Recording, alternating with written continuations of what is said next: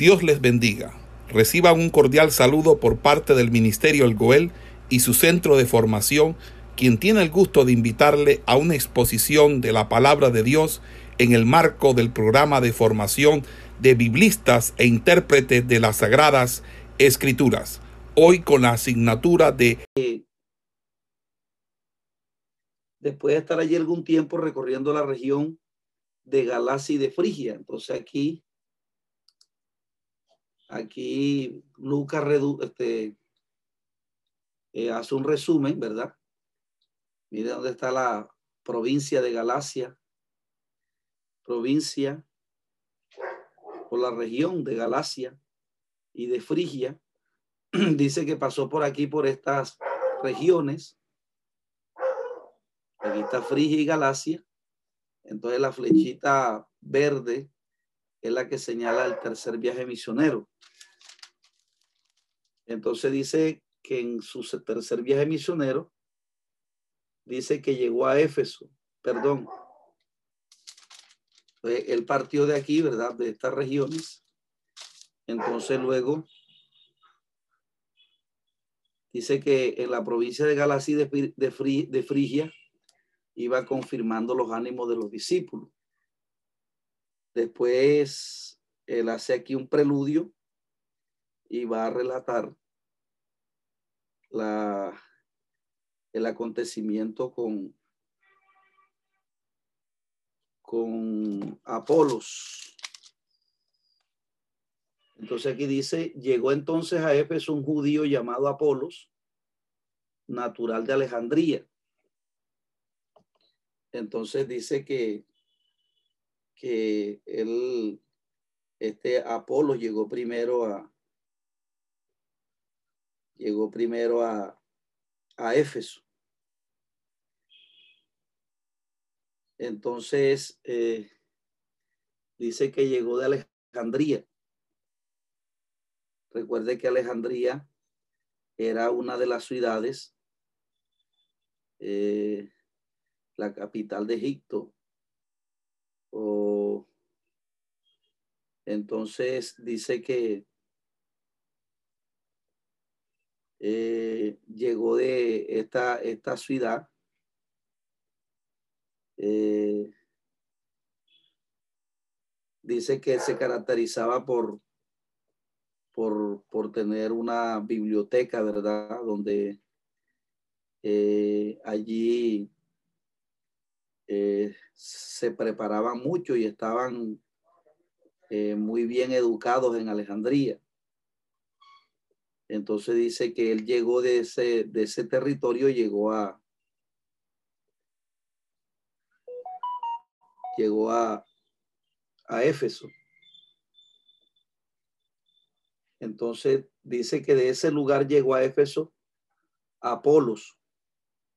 Y dice que era balón elocuente, poderoso en las escrituras.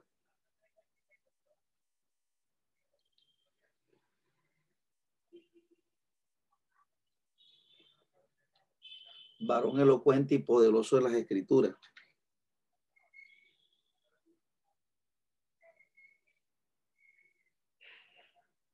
y dice que había sido instruido en el camino del Señor y siendo de espíritu fervoroso, hablaba y enseñaba diligentemente lo concerniente al Señor, aunque solamente conocía el bautismo de Juan. Entonces allí muestra claramente cómo este hombre eh, únicamente eh, tenía el conocimiento de, de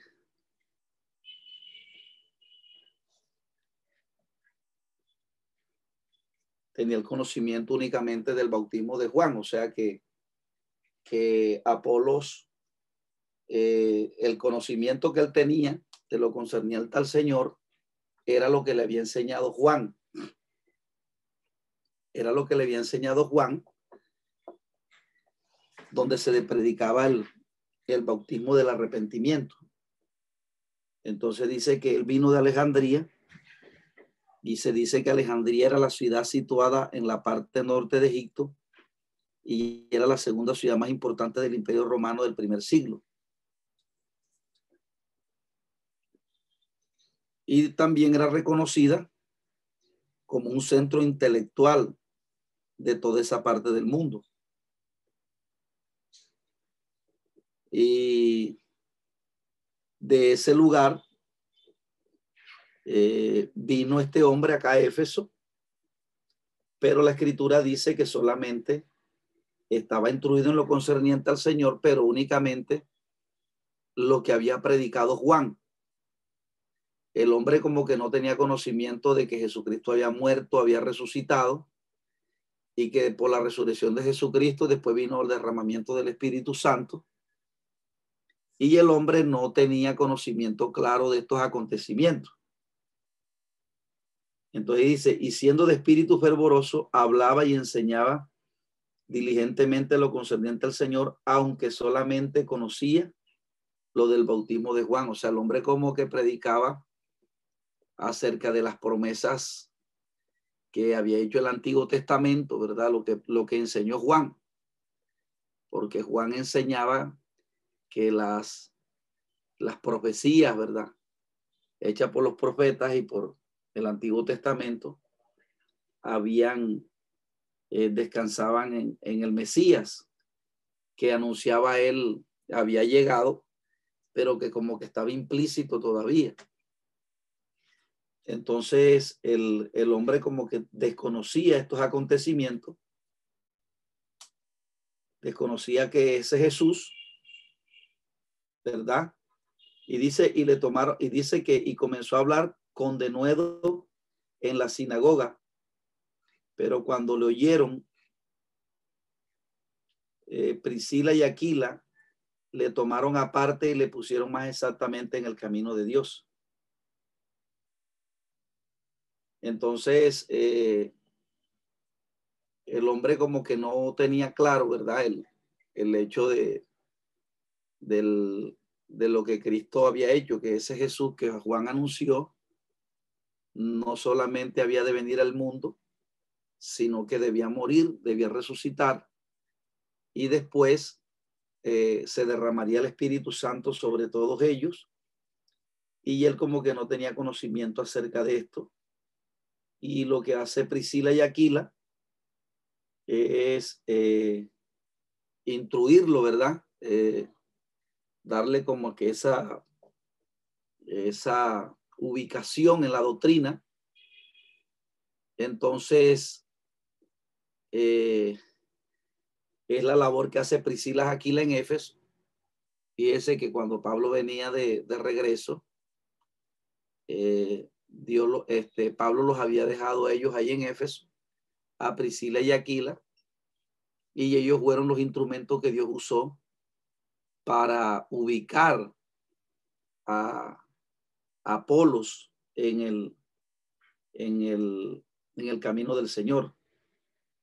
Y dice, y queriendo él pasar a calle, los hermanos le animaron y escribieron a los discípulos que le recibiesen. Y llegando él allá, fue gran provecho a lo que por la gracia habían creído. Entonces, acá ya es Corintio. Mire, acá está. Entonces, a veces la Biblia, para referirse a Corintio, utiliza el nombre de la región o a veces el nombre de la ciudad. En este caso dice que él estaba aquí en Éfeso y quiso pasar Calla. No dijo, no dice Corintio hechos, pero se está refiriendo a Corintio. Porque Acaya era la región y, o la provincia y Corintio era una de las ciudades principales de esa región o de esa provincia. Entonces la, la, Biblia a veces no dice Corintio, no dice queriendo el pasar a Corintio, sino que queriendo pasar a Calla, es decir, a la región. Entonces, eh, todos recordamos que Apolos fue un, un hombre que Dios utilizó eh, para complementar el trabajo que Pablo había hecho en Corintios o aportó hasta tal punto que, que los corintios, los, un set, una sectorización hubo en Corintios lo terminaron idolatrando. Por eso dice Corintio que yo ciertamente soy de Pablo y yo de Apolo y yo de Cefas. Entonces había un espíritu partidista ahí y se formó por los predicadores que Dios mandó porque de alguna manera u otra, eh, eh, tanto Pedro, tanto Apolos y tanto Pablo fueron tres ministerios que llegaron a ese sector,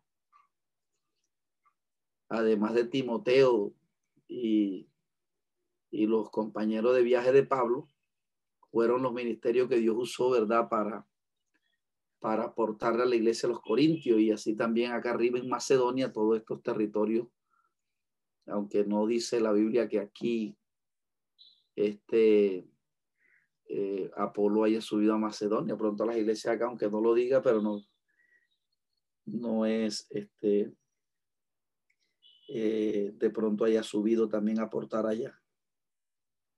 Entonces, eh, dice que porque con gran vehemencia refutaba públicamente a los judíos, demostrando por las escrituras que Jesús era el Cristo. Entonces, fíjese un hombre que era un erudito de la palabra del Señor, era un hombre que eh, había en Alejandría el conocimiento que había ya era, sabemos que era un conocimiento secular, pero eh, eh, cuando el, cristiano tiene ese conocimiento secular, le es más fácil de pronto tener conocimiento acerca de otras cosas, ¿verdad? Entonces, por ejemplo, el apóstol Pablo era un hombre que manejaba muy bien la filosofía, manejaba muy bien la, eh, el conocimiento de, la, de la, el conocimiento de los griegos, el conocimiento de los romanos, y ahora Dios le añade el conocimiento de Dios, y por eso estos hombres fueron eh, tremendamente usados como para sistematizar lo que tiene que ver con la doctrina, ¿verdad? De ellos eh, eh, organizar la, teología. Entonces, esto es importante porque Dios usa hombres. Dios usa todo, pero eh, estos hombres no eran unos neófitos, estos hombres eran bastante instruidos en la palabra del Señor.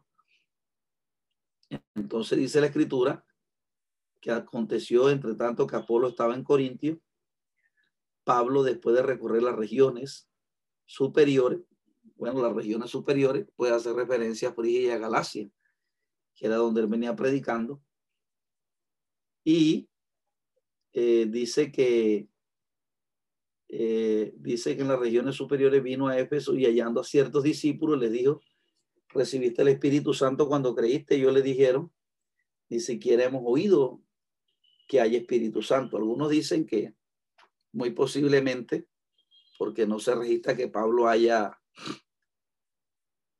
eh, aunque él predicó de paso, ¿verdad? Pero bueno, no se sabe si se convirtieron en ese, en ese poquito tiempo que Pablo les predicó, porque Pablo no hizo, ellos le rogaban que se quedara, pero él dijo, bueno, voy y vuelvo. Y aquí estaba cumpliendo lo prometido, volviendo. Pero algunos dicen que eh, no habían sido eh, enseñados por él, sino por Apolos, porque al igual que Apolo no tenían conocimiento del Espíritu Santo. Entonces algunos dicen que fue Apolos el que los, el que comenzó a primeramente instruirlos en el conocimiento de la doctrina de Juan el Bautista y, cuando él llegó, les dijo, recibiste el Espíritu Santo cuando creíste. Y ellos dijeron, ni siquiera hemos, ni siquiera hemos oído si hay Espíritu Santo. Entonces dijo, ¿en qué pues fuiste bautizado? Ellos dijeron, en el bautismo de Juan. Entonces, por ese contexto, uno puede entender que había sido eh, este Apolo el que les había predicado. Dijo Pablo, Juan bautizó con bautismo para arrepentimiento diciendo al pueblo que creyesen en aquel que vendría después de él, esto es, a Jesucristo. Y dice que cuando oyeron esto, fueron bautizados en el nombre del Señor Jesús. Eh, y eh, este, mire que esto, estos pasajes son tomados por los Jesús solos para decir que que en ellos, como se bautizaba en el nombre de Jesús, entonces no se bautizaba en el nombre del Padre, el Hijo y el Espíritu Santo. Pero recuerda, amados hermanos, que la Biblia utiliza la sinédoque. La sinédoque, que es una figura edición donde se toma la parte por el todo y el todo por la parte. Entonces, cuando dice en el nombre de Jesús, a veces el escritor, como para resumir, no dice en el nombre del Padre, el Hijo y el Espíritu Santo, sino que toma un, sino que toma Jesús, pero incluye a los tres. Y también, ¿verdad? Eh, eh, básicamente este es el argumento para demostrarle a un Jesús solo que, que cuando se utilizaba Jesús, esto es una sinécdota. Y dice, y habiendo impuesto Pablo las manos, vino sobre ellos el Espíritu Santo y hablaron en lenguas. Y profetizaron y eran todos, eh, eran por todo unos doce hombres. Y dice, y entrando Pablo con, y entrando Pablo en la sinagoga, habló con de nuevo por espacio de tres meses. Entonces aquí eh, se van a dar varios acontecimientos en esta gran ciudad de Éfeso, ¿verdad? Que eh, dice que eh, Éfeso era una de las ciudades más importantes de aquel entonces. Efesos era, era una de las grandes eh, construcciones que habían hecho, que tenía el Asia, que tenía esta parte de Asia. Entonces dice que Éfeso era la principal ciudad del oeste de la región del Asia Menor y era una ciudad comercial capital de la provincia de Asia. Pues imagínense que Éfeso era la capital de toda esta provincia. Toda esta provincia de Asia eh, era la, no estamos hablando de Asia el continente, sino de la provincia de Asia. Todo esto era la provincia de Asia, entonces Éfeso era la capital. y, dice que era la ciudad de mayor población y dice que tenía una influencia en toda Asia.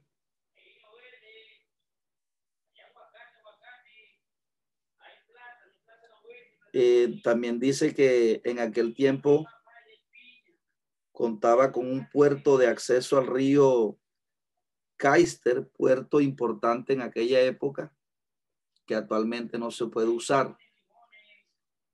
Dice que era el lugar, el, era el lugar del gran templo de, la, de Artemisa.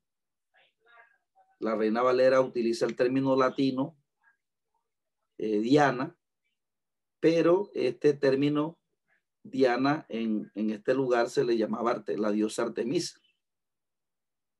Y dice que era el edificio más lujoso en todo el mundo y era el centro de las regiones paganas en todo el mundo griego, con muchos miles de peregrinos y religiosos que llegaban cada año.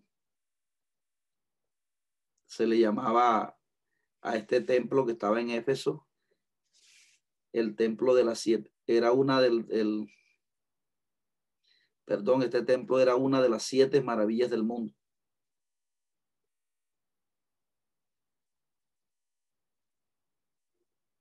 Eh, dice que este templo hecho a la diosa Artemisa tenía unas siete, unas 127 columnas de mármol. Cada una de ellas medía dos metros de diámetro y unos 20 metros de altura. Y dice que fue construido eh, sobre una base antisísmica para protegerlo de, los terremotos. Entonces, eh, reyes de todo el mundo habían enviado tesoros para ayudar a la construcción y la adornación de este templo. Y, se dice que era el centro de la práctica de la idolatría, no solamente de Asia, sino del mundo entero. Entonces, fíjense ustedes cómo eh, esta ciudad, que era importante, eh, también había, eh, era una de las grandes influenciadoras de la idolatría. Y donde hay idolatría, siempre, amados hermanos, hay brujería. Y lo que primero va el apóstol Pablo es el acontecimiento eh, que se da en, esa, en ese territorio. Dice el, el que Pablo primero llega a la sinagoga. En el versículo 8 dice que Pablo llega a la sinagoga de los judíos y dice, y habiendo Pablo y entrado Pablo en la sinagoga, habló con denuedo por espacio de tres meses, discutiendo y persuadiendo acerca del reino de Dios. El verso 9 dice, pero endureciéndose alguno y no creyendo, maldiciendo el camino delante de la multitud, se apartó Pablo de ello y separó a los discípulos, discutiendo cada día en la escuela de uno llamado tirano. Así continuó por espacio de dos años, de manera que todos los que habitaban en Asia, judíos, griegos, judíos y griegos, oyeron la palabra del Señor Jesús. Y hacía Dios milagros extraordinarios por manos de Pablo. De tal manera que aún se llevaban los enfermos los paños delante del, del los paños o delantales de su cuerpo y las enfermedades se iban de ellos y los espíritus malos salían. Dice, pero algunos de los judíos exorcistas ambulantes intentaron invocar el nombre del Señor Jesús sobre el que tenían los espíritus malos diciendo, os conjuro por Jesús, el que predica Pablo. Y habían siete, habían siete hijos de una, de un tal Exeba, judío. Se dice que este era un, un jefe de la sinagoga. Y aquí dice que era jefe de los sacerdotes que hacían esto, pero respondiendo el espíritu malo dijo, a Jesús conozco y sé quién es Pablo, pero vosotros quiénes sois. Y el hombre en quien estaba el espíritu malo, saltando sobre ellos y dominándolo, pudo más que ellos de tal manera que huyeron de aquella casa, desnudos y heridos. Y esto fue notorio a todos los que habitaban en Éfeso, así judíos como griegos, y tuvieron temor todos. Y era magnificado el nombre del Señor Jesús. Y muchos de los que habían creído venían confesando y dando cuenta de sus hechos. Asimismo, muchos de los que habían practicado la magia trajeron los libros y los quemaron delante de todo. Y hecha la cuenta del precio, hallaron que era 50 mil piezas de plata. Así crecí y prevalecía poderosamente la palabra del Señor. Pasadas estas cosas, Pablo se propuso en su espíritu ir a Jerusalén después de recorrer Macedonia y Acaya. Entonces, este, este, este acontecimiento, ¿verdad? Que sucede aquí en Éfeso, primero da cuenta de, de que Pablo aquí se quedó eh, un tiempo considerable, ¿verdad? No se quedó mucho tiempo, se quedó más años en Corintios y aquí sucedió todo esto en, en Éfeso.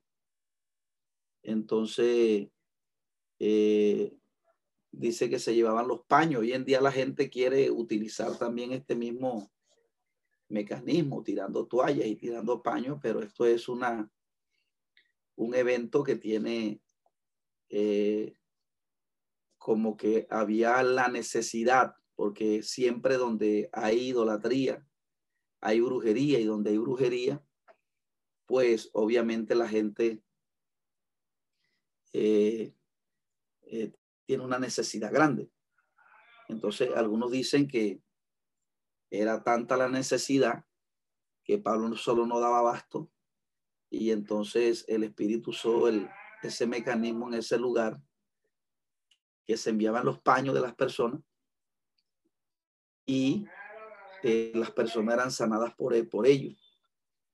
pero es un, un acontecimiento que de alguna manera u otra eh, no es para que se, se, tenga como un, como un amuleto, sino que Dios lo usó en ese contexto por la gran necesidad que había. No significa que Dios no lo pueda hacer nuevamente, pero no es este como, como tomarlo como amuleto. Entonces, eh, allí dice la escritura que siempre donde hay idolatría y se practicaba la magia, entonces la gente, eh, los magos, cuando vieron que, o los brujos, se dice que ahí se practicaba la magia negra. Recuerde que Atenas estaba relativamente cerca de, de perdón, Éfeso, de, de Egipto y de todos estos territorios, entonces, de África, entonces se dice que allí practicaban la magia negra. Entonces, eh, eh, era tanta el satanismo que había en ese lugar. Y cuando estos hombres vieron que Pablo oraba, las enfermedades iban de las personas. Entonces los judíos exorcistas, que se dice que era alguno que era de que era de nacionalidad judía, había dejado la ley de Moisés para ahora practicar el satanismo dice que cuando vio que Pablo estaba haciendo esto, entonces ellos quisieron invocar al nombre de Jesús. Eso, es muy común hoy. Usted ve hoy en día que, que la gente eh, quiere coger el Evangelio como un amuleto. Usted ve a las personas inconversas y que la sangre de Cristo tiene poder.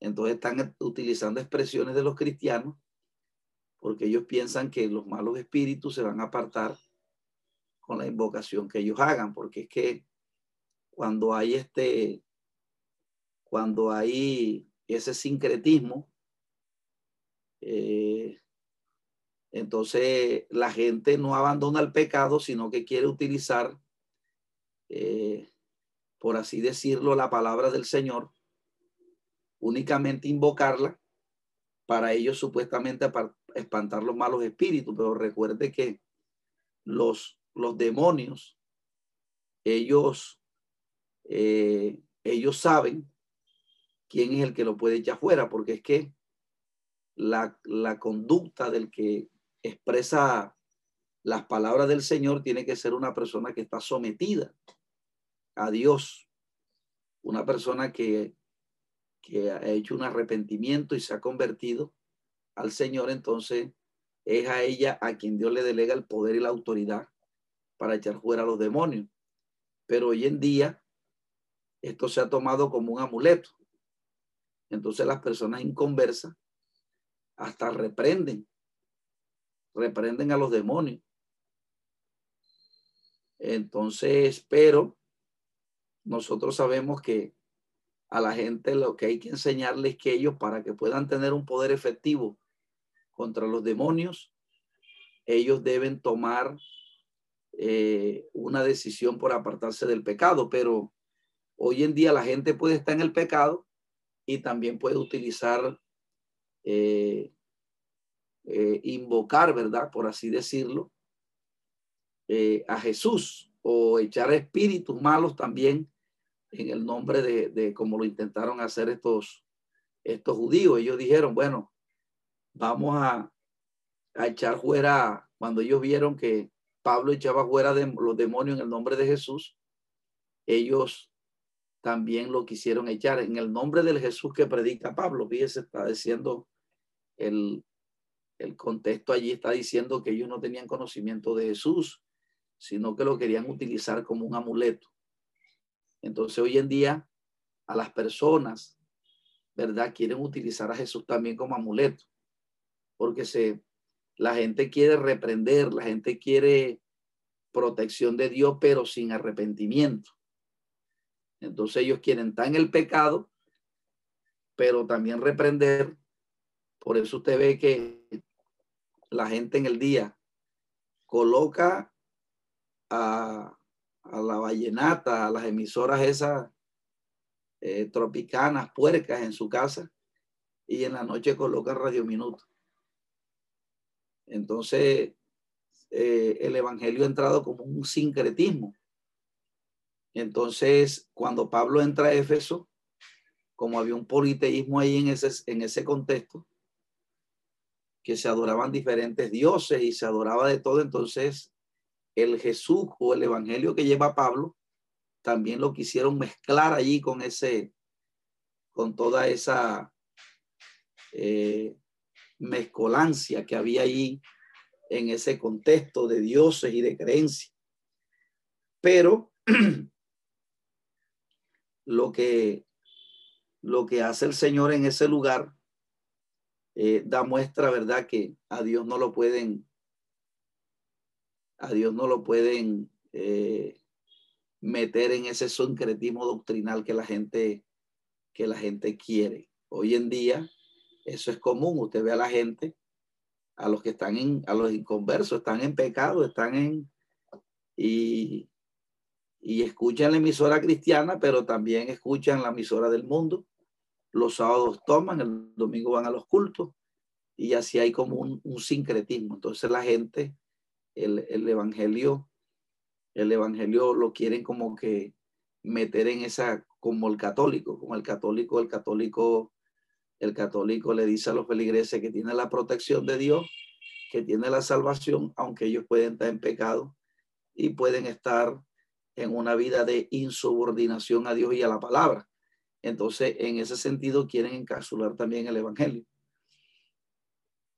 Pero nosotros sabemos que el Evangelio llama totalmente a una subordinación al Señor, a una total eh, ruptura que tiene que hacer el mundo y las personas para poder. Eh, una cosa es que una persona de pronto, un inconverso esté a punto de una angustia y clame a Jesús y clame a la sangre de Cristo para que Dios lo, lo liberte de esa angustia que está viviendo. Pero otra cosa es que ya la persona eh, quiera estar de una manera activa, reprendiendo y, y, utilizando, ¿verdad? Todos aquellos, ese mecanismo que Dios nos ha entregado, nos, nos ha otorgado a nosotros, como los dones, porque la gente quiere utilizar los dones sin haberse apartado para el Señor. Entonces, aquí vemos que los demonios avergüenzan a estos hombres y, le, y cuando los quisieron, cuando este hombre los quiso echar fuera, dice que el espíritu malo respondió, a Jesús conozco y sé quién es Pablo, pero vosotros quiénes sois. Y dice que el hombre que estaba el espíritu malo saltando sobre ellos y dominándolo pudo más que ellos de tal manera que huyeron de aquella casa desnudos y heridos. Entonces, para echar fuera un demonio hay que eh, estar totalmente consagrado al Señor, ¿verdad? Porque eh, el diablo le corre a la santidad de Dios, no, no al hombre. Uno tiene que estar lleno del Espíritu Santo para totalmente echar fuera a los demonios. Porque el, el, el diablo le huye es al Señor. Entonces dice que esto, eh, las personas allí, dice que eh, que esto fue de mucha trascendencia en ese lugar y dice, y esto fue notorio a todos los habitantes de Éfeso, así judíos como griegos, y tuvieron temor de ellos y eran notificados en el nombre del Señor Jesús.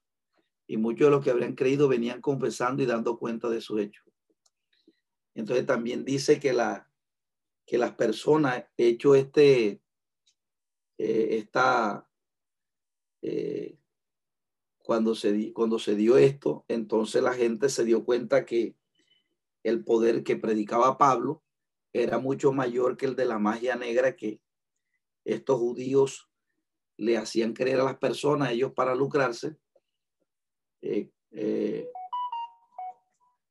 eh, enseñaban a la, de alguna manera u otra enseñaban, ¿verdad? Enseñaban a los a las personas allí la brujería. Pero dice que después llegó el poder del Señor para sacarlo de tal error. Entonces la gente comenzó a darse cuenta y a darse cuenta que el Dios que predicaba el apóstol Pablo era mucho mayor que el que les habían enseñado los poderes mágicos a los que ellos acudían antes. Entonces dice que allá habían unos libros que los quemaron.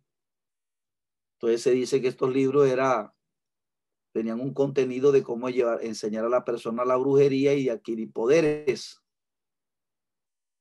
Pero cuando la gente vio que esto, el, el, poder se adquiría era por medio de Jesucristo, estos hombres quemaron estos libros.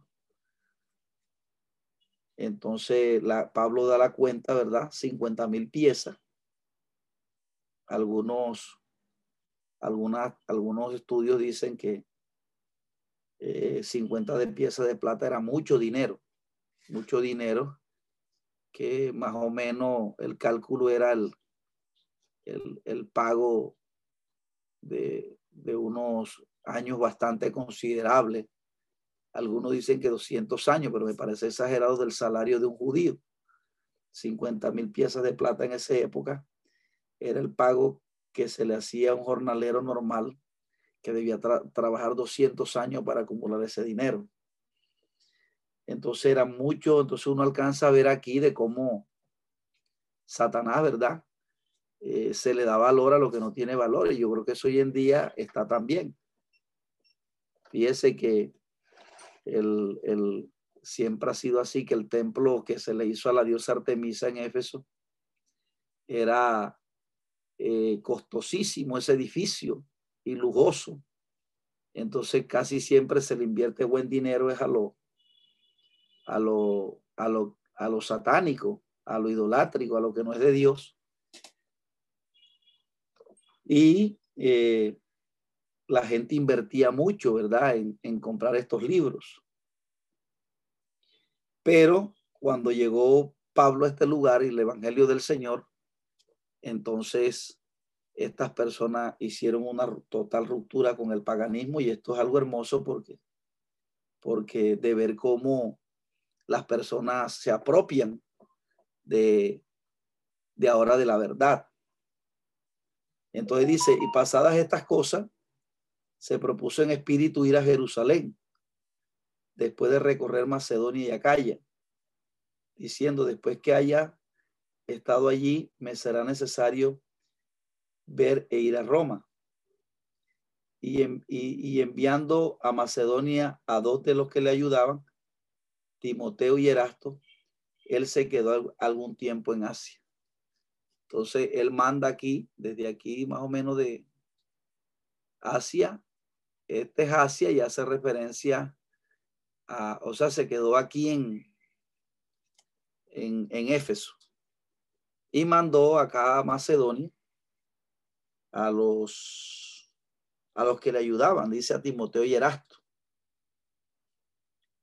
Entonces, aquí en Éfeso, se da ahora lo del disturbio del, platero de Demetrio, aquí mismo en, Asia, aquí en, en, en, Éfeso. Y fíjense cómo eh, donde hay idolatría, hay brujería.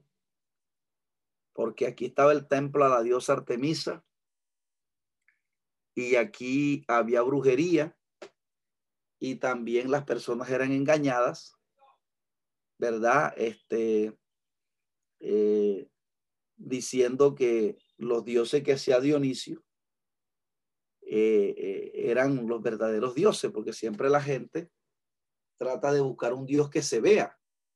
Y eso es contrario a la fe, porque la Biblia dice que la, el Dios que nosotros seguimos, dice la escritura, que lo vemos a través de la fe. Entonces, la fe, la regla de la fe es creer sin ver, pero a ellos se les para poder, para, para que ellos pudieran creer, tenían que ver. Entonces, en este caso, se aprovechaban los plateros y estos artesanos para hacerle dioses a las personas con templecillos de Diana. Y es aquí donde el apóstol Pablo interviene, ¿verdad? Porque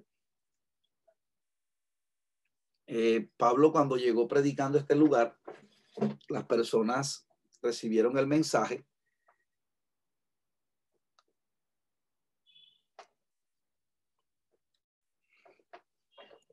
Y dice que Demetrio se levantó, se levantó en contra de Pablo, porque la predicación lo que tiene es eso, ¿verdad? Que, que trata de sacar a la gente del engaño, de la ignorancia.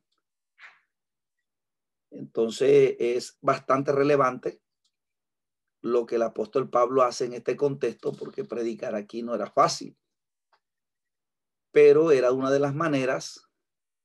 El mensaje trae como consigo que las personas se le abran los ojos. Por eso dice, ¿cómo irán si no hay quien les predique?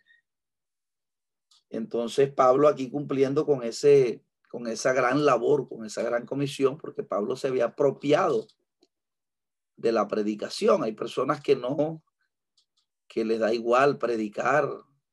Yo creo que la evangelización, aquí Pablo iba evangelizando. La evangelización es algo que no se puede dejar, porque cuando las personas están enseñadas, engañadas por la, por la idolatría, eh, lo único que puede sacarlo a ellos de ese error es la predicación del evangelio. Y por eso no hay que parar de predicar, ¿verdad?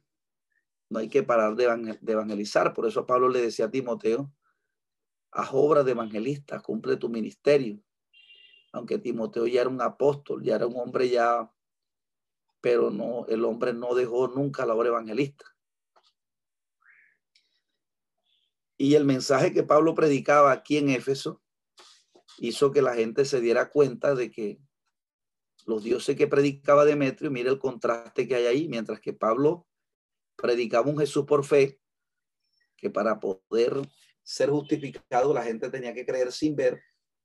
Entonces, de este hombre le llevaba a la gente era dioses que ellos pudieran ver con las manos. Pero más o menos el argumento que Pablo hizo es, él dijo, bueno, él se reunió con los, de, los del mismo oficio diciendo, mira, bueno, que hay un hombre aquí que, que dice que los hombres que nosotros hacemos con las manos no son dioses. Pero no solamente hay peligro de que nuestro negocio venga a desacreditarse, sino que el, gran templo de la diosa Diana venga a ser estimado en nada, el cual adora toda Asia y el mundo entero. Entonces, él estaba preocupado primeramente por, por el, porque de eso obtenían las riquezas. Entonces, fíjese que siempre la idolatría, eso debe despertar en uno la, eh, porque imagínense que con el cuento de las, de la, de la, de que las personas cuando morían, el catolicismo les purificaba el alma para que pudieran entrar al cielo. Entonces, si la persona en vida era un pecador cuando él moría, le pagaba unas misas a los católicos y los católicos eh, le purificaban el alma y, hubieron personas que dejaron herencia al Vaticano para que le rezaran cuantas misas pudieran. Y eso de alguna manera u otra, eso es doloroso porque es bastante doloroso que una persona muera, ¿verdad? Engañada. Entonces, aquí la predicación, estas personas comenzaron a, a tirar por tierra todo el engaño que Satanás tenía en este, en este lugar.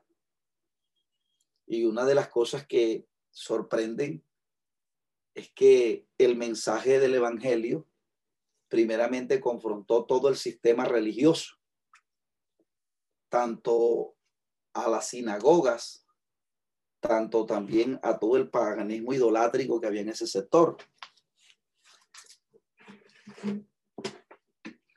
Y aunque Dioniso se levantara, ¿verdad? Dice el verso 28, y cuando oyeron estas cosas se llenaron de ira. Todo, todo, la ira eh, se expresa cuando hay idolatría en el corazón una de las características de la persona cuando es, idolátrica es que la persona se manifiesta una ira. entonces ellos comenzaron a gritar grandes dianas de los efesios y dice que la ciudad se llenó de confusión y a una se lanzaron al teatro arrebatando a Gallo y Aristarco, Macedonio, compañeros de Pablo. Y dice que queriendo pasar el pueblo, los discípulos no lo dejaron. Y dice que también algunas de las autoridades de Asia, que eran sus amigos, le enviaron recargos rogándole que no se presentase. Y unos gritaban una cosa y otras otra, porque la concurrencia estaba confusa y los demás porque y los demás no sabían por qué se habían reunido y sacaron de entre la multitud a Alejandro, empujándole los judíos. Entonces Alejandro pedido silencio con la mano, quería hablar en su defensa ante el pueblo, pero cuando le, le conocieron que era judío, todos gritaron a una voz grande, Diana de los Efesios. Entonces el escribano, cuando había apaciguado la multitud, dijo, varones Efesios, ¿y quién es el hombre que no sabe que en la ciudad de Efesios, que la no sabe que la ciudad de los Efesios es guardiana del templo de la gran diosa Diana y de la imagen venida de Júpiter. Puesto que esto no puede contradecirse, es necesario que os apaciguéis y que nada hagáis precipitadamente. Porque habéis traído a estos hombres sin ser sacrilegios ni blasfemadores de vuestra diosa. Que si Demetrio y los artífices que, que están con que si Demetrio y los artífices que están con él tienen pleito contra alguno, audiencia tienen, se les concede procónsules y acúsenle los unos a los otros. Y si demandáis alguna otra cosa en legítima asamblea, se puede decidir.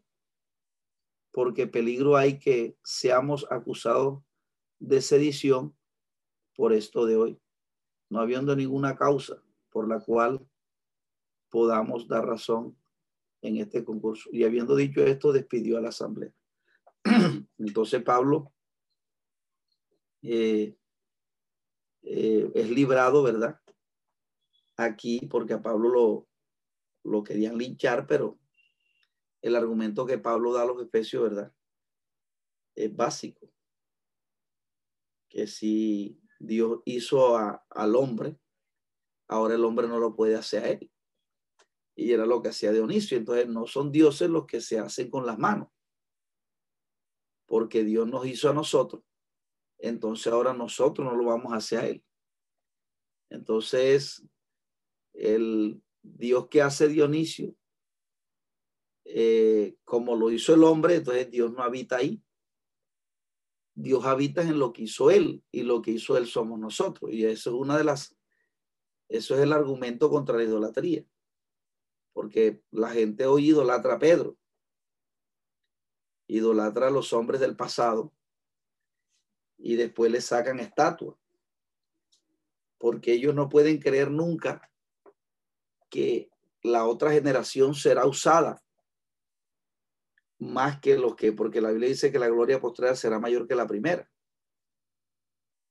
Y aunque usted no lo crea, amados hermanos, hoy hay idolatría con los predicadores. Hay personas que que, que ven los predicadores del pasado irreemplazables. Las personas que ya partieron con el Señor, irreemplazables. Como cuando entonces la gente se casa con el que ya murió y no, y no ve a más nadie que le pueda guiar, sino que no, ya yo no veo que se levante otro como el que, el que estuvo antes. Entonces la gente eh, a veces hasta le sacan estatuas de cosas, los, de cosas los evangélicos no le han hecho estatuas a sus líderes del pasado.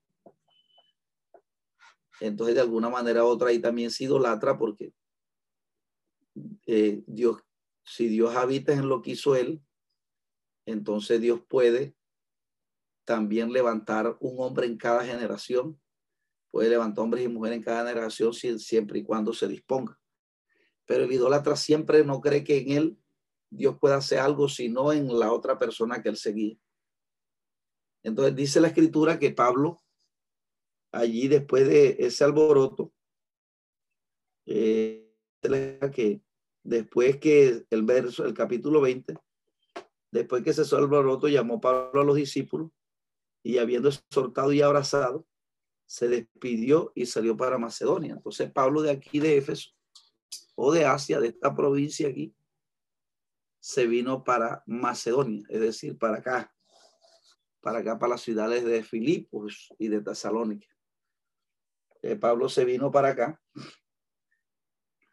Eh, eh, y después de recorrer aquellas regiones y de soltarles con abundancia de palabras, llegó a Grecia. Después de Macedonia, saltó para acá, para los lados de Acaya, para Grecia, en este sector.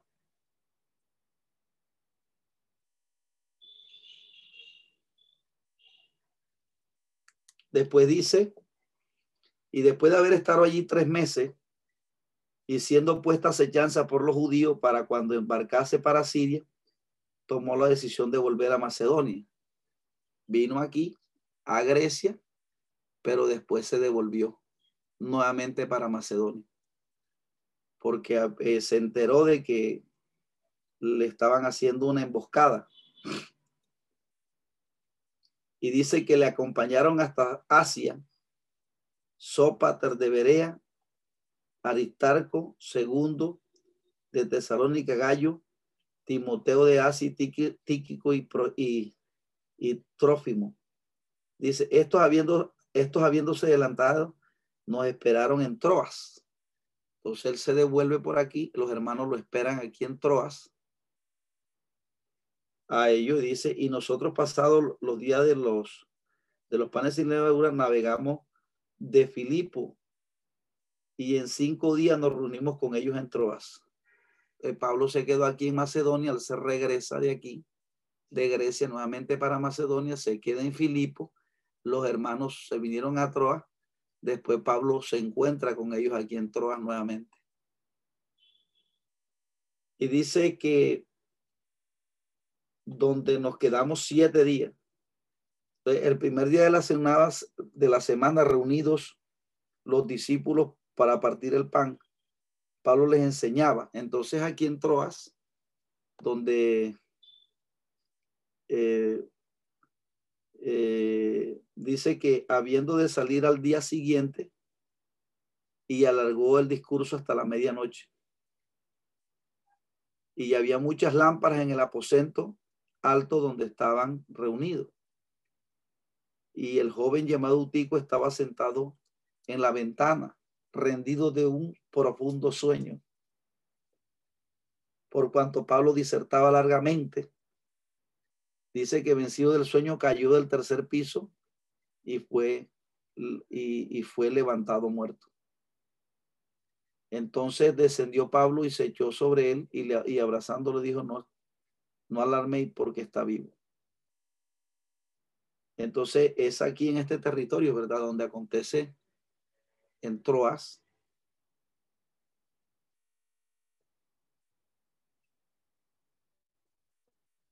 Eh, donde acontece lo de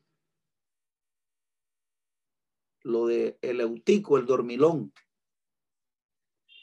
el espíritu de eutico, entonces, de aquí de Troas, sigue diciendo el versículo, nosotros nos adelantamos, embarcamos y navegamos a Son. De aquí de Troas llegan a Son para recoger allí a Pablo, ya que así lo habíamos determinado porque él, porque queriendo él ir por tierra, cuando se reunió con nosotros en Azón, ser, se encontraron aquí con los hermanos que lo acompañaban, tomándole a bordo vinimos a Mitelini y aquí se desliza para, para así ir dando el regreso nuevamente para Jerusalén. Y dice, navegando de allí al día siguiente, llamándolo delante de Quío, siguieron bajando por este territorio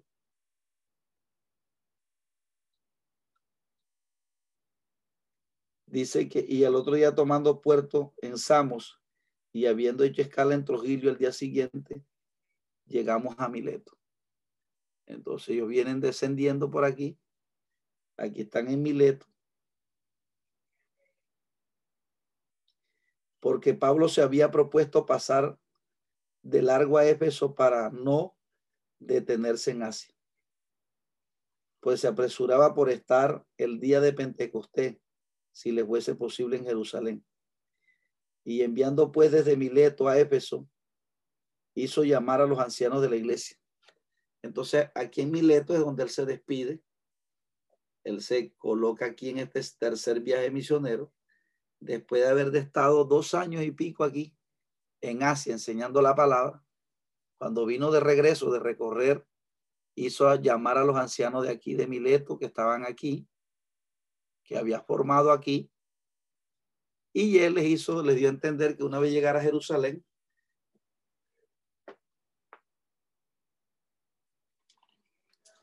de pronto no le iban a ver más. Porque ya ustedes saben, porque ya él tenía mentalizado después de ese viaje misionario, de ese viaje misionero, y ir a Jerusalén y de Jerusalén. Él tenía deseo de ir a Roma, pero no pensamos que de pronto Pablo eh, pensaría que el viaje a Roma era irse como se fue. Y dice, enviado pues por Mileto, enviado pues desde Mileto a Éfeso, hizo llamar a los ancianos de la iglesia. Cuando vinieron a él, él les dijo, vosotros sabéis cómo me he comportado. Esto aquí, lo que relata el capítulo 20, del verso 18 en adelante, lo hace aquí en Mileto y desde aquí hizo llamar a todos los hermanos que estaban aquí. y aquí les expresa el, el, lo que él tiene en mente hacer. Entonces cuando vinieron a él les dijo, vosotros sabéis cómo me he comportado entre vosotros con todo el tiempo desde el primer día que entré en Asia, sirviendo al Señor con toda humildad y con muchas lágrimas y pruebas que me han venido por las acechanzas de los judíos. Y como nada que fuese último, he rehuido anunciar y enseñar públicamente y por las casas, testificando a gentiles acerca del arrepentimiento que para con Dios y de la fe en Jesucristo. Ahora he aquí, llega, eh, ligado yo en espíritu, voy a Jerusalén sin saber lo que me, ha de acontecer. Entonces ya aquí tiene en mente viajar a Jerusalén salvo que por el Espíritu Santo, que salvo que el Espíritu Santo por todas las ciudades me ha dado testimonio diciendo que me esperan prisiones y tribulaciones. Pero ninguna cosa hago caso, ni estimo preciosa mi vida para mí mismo, con tal que acabe mi carrera con gozo y el ministerio que recibí del Señor Jesús para testimonio del Evangelio y de la gracia del Señor uno puede ver aquí el carácter que tenía este hombre, ¿verdad?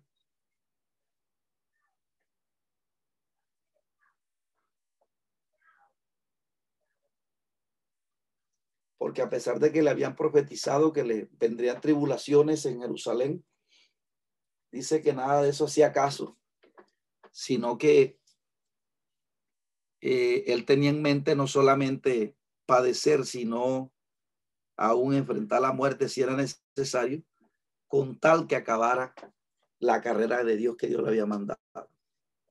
Esto es bastante eh, inspirador para nosotros. Y ahora aquí yo sé que ninguno de vosotros, entre que he pasado, eh, entre, entre quienes he pasado predicando el reino de Dios, verá más mi rostro.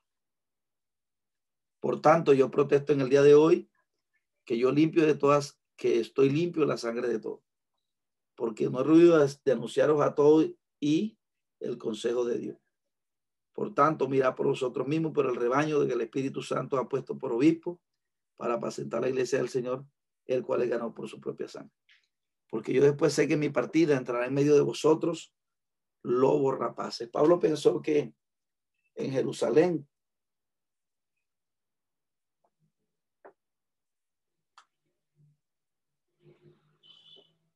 le iban a dar muerte y por eso se despidió de los hermanos de esta manera. Entonces les advierte que después de su partida, ellos tenían que quedar encargados, ¿verdad? De todo el trabajo que estaba, que él realizó aquí en los ancianos de aquí de, de en Éfeso. Y dice que de vosotros mismos se levantarían hombres que, que hablarían cosas perversas para arrastrar hacia atrás a los discípulos. Pablo hace esta advertencia porque la apostasía siempre ha existido. Y es hombre que Satanás levanta desde adentro para poder trastocar al pueblo del Señor. Y Pablo les advierte esto. Por tanto, ha acordado que por tres años, de día y de noche, no he cesado de amonestar con lágrimas a cada uno. Y ahora, hermano, os encomiendo a Dios y a la palabra de gracia que tiene por poder para sobreedificaros, daros herencia entre los santificados, ni plata ni oro, ni vestido de nadie conocido. Antes vosotros sabéis que para lo que me ha sido necesario a mí, lo que están conmigo, estas manos me han servido. En todo, en todo he enseñado que trabajen así, deben ayudar a los necesitados. Y recordar las palabras del Señor Jesús que dijo, bienaventurado dar que recibir. Cuando hubo dicho estas cosas, se puso de rodillas y lloró por ellos. Entonces hubo un gran llanto de todos y echándole al cuello a Pablo, le besaban doliéndose en gran manera por la cosa que dijo, que no verían más su rostro y le acompañaron al barco. Entonces, aquí nos relata un pasaje bastante hermoso, ¿verdad? Y bastante maravilloso que, que de alguna manera u otra para ellos, ellos habían aprendido a quererlo mucho a él y todo lo que eh, Dios había hecho por él. Entonces, que muriera, eso era algo muy doloroso. Y dice que se echaron al cuello allí. Eh, entonces, eh, de esa manera, el capítulo 21 va a describir en sus primeros 16 versículos la, la conclusión de este tercer viaje misionero. Dice, después de, después de separarnos de ellos, zarpamos y fuimos con rumbo directo a Cos. Salieron, salió de aquí de Mileto. Después llegó a Nido. Eh, eh, dice con vista a Chipre. De aquí de Nido saltó por aquí, llegando hasta la isla de Chipre.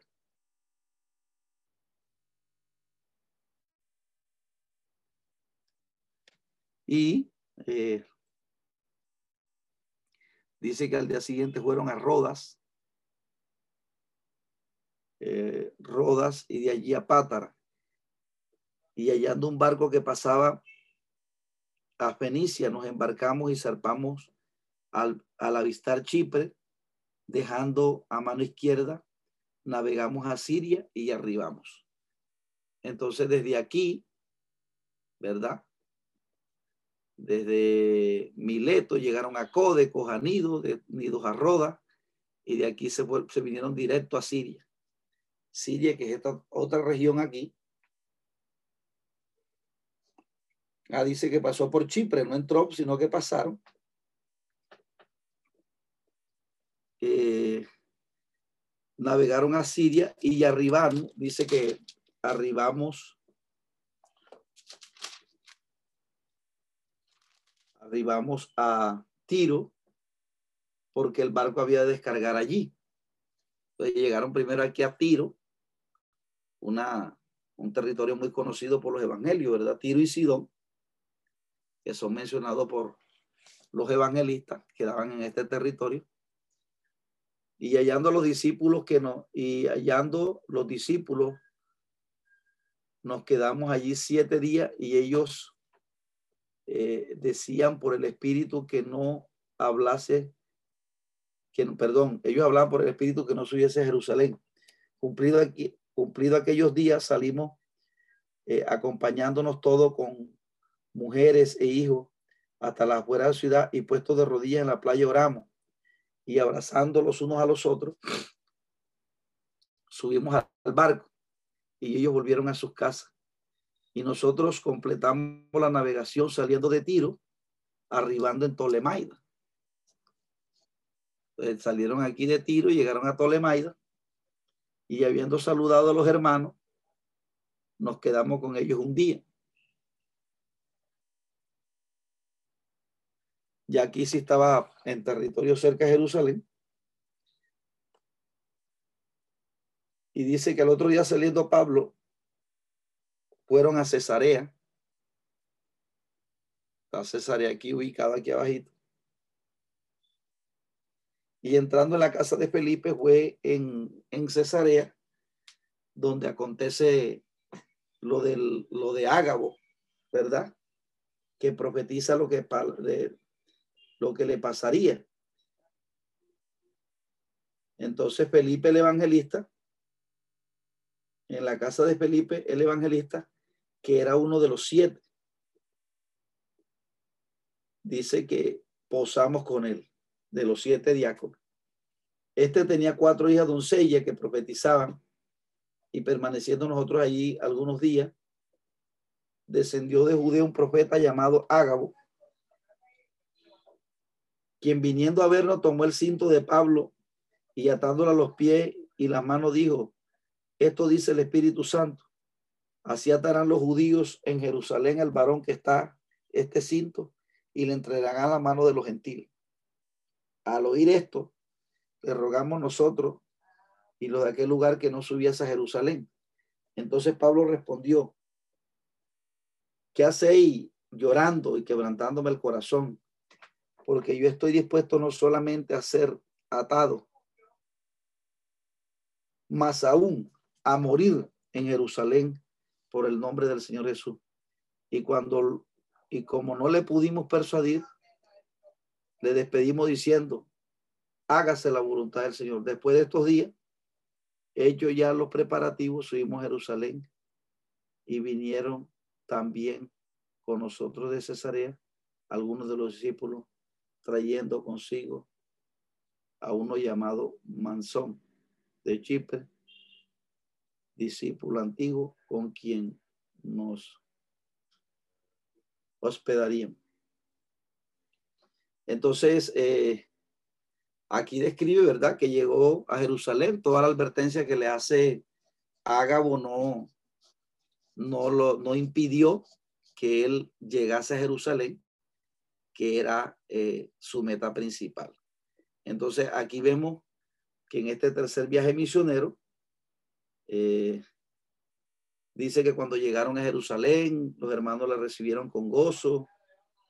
Y al día siguiente Pablo entró con nosotros a ver a Jacobo. Y dice que se hayan reunido aquí todos los ancianos. Entonces Pablo llega aquí a Jerusalén.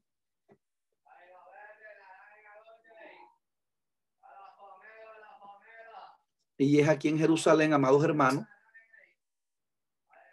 donde él eh, nos va a relatar el, el escritor Lucas, toda aquella, aquí es donde Pablo cae preso en Jerusalén después de este tercer viaje misionero, se vuelve y llega aquí, y es aquí, amados hermanos, donde el apóstol Pablo es tomado prisionero.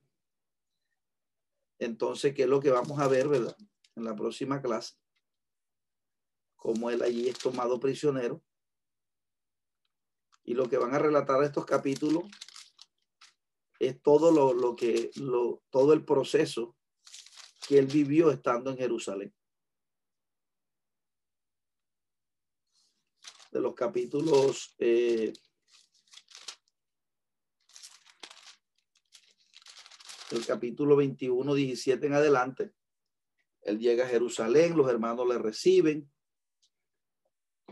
lo reciben y él comenzó a contarle todo lo que Dios había hecho con él. Por, dice el versículo 21 19, a los cuales después de haberles saludado, les contó por una las cosas, una por una las cosas que Dios había hecho entrando entre los gentiles por su ministerio. Cuando oyeron cuando ellos oyeron, glorificaban a Dios y le dijeron, ya ves, hermano, cuántos millares de judíos hay que hay que han creído. Y todos son celosos por la ley. pero se les ha informado en cuanto a ti, que enseñas a todos los judíos que están entre los gentiles a apostatar de Moisés, diciendo que, que no, diciendo que no circunciden a los hijos ni observen las costumbres.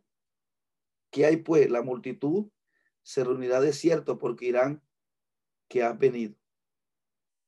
Entonces ellos le recomiendan allí, ¿verdad? Que haga un voto, pero todo lo que Pablo hizo no fue, eh, no pudo evitar, porque hace un voto, de donde se rapa aquí la cabeza,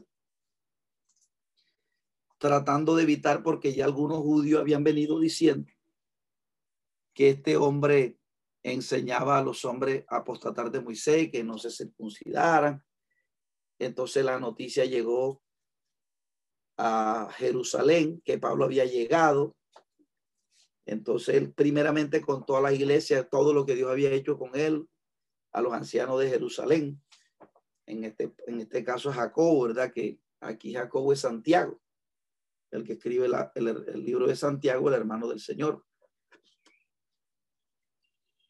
Entonces, de esta manera, eh, Pablo llega aquí y, y, cuando él va al templo, ¿verdad?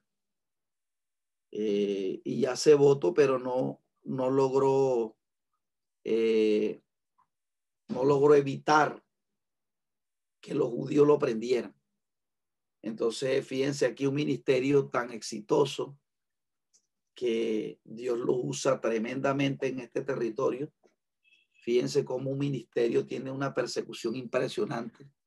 Cuando llega a Jerusalén, entonces aquí le viene una de las pruebas más duras a él, que es cuando lo toman preso. Y esta tomada preso hace que él vaya eh, como un prisionero a, desde aquí de Jerusalén hasta acá, mis hermanos, hasta Roma. Entonces, eh, hasta el versículo, capítulo 27, Dios ahí relata su instancia, todo el proceso eh, penal que le hicieron, eh, toda, a los tribunales que le tocó comparecer, que lo estaremos mirando en la próxima clase. Y por último, analizaremos el cuarto viaje el cuarto viaje que lo hace desde Jerusalén hasta Roma, Italia. Entonces, amados hermanos, yo vamos a dar la clase por aquí, por el día de hoy. Si hay alguna pregunta, la pueden hacer. O si quieren aportar algo, amados hermanos, también es importante porque se está evaluando el hermano que eh, participe en clase. Esperamos que este estudio haya sido de bendición para su vida y ministerio. A Dios sea la gloria. Este es el Ministerio El Goel, vidas transformadas para cumplir el propósito de Dios.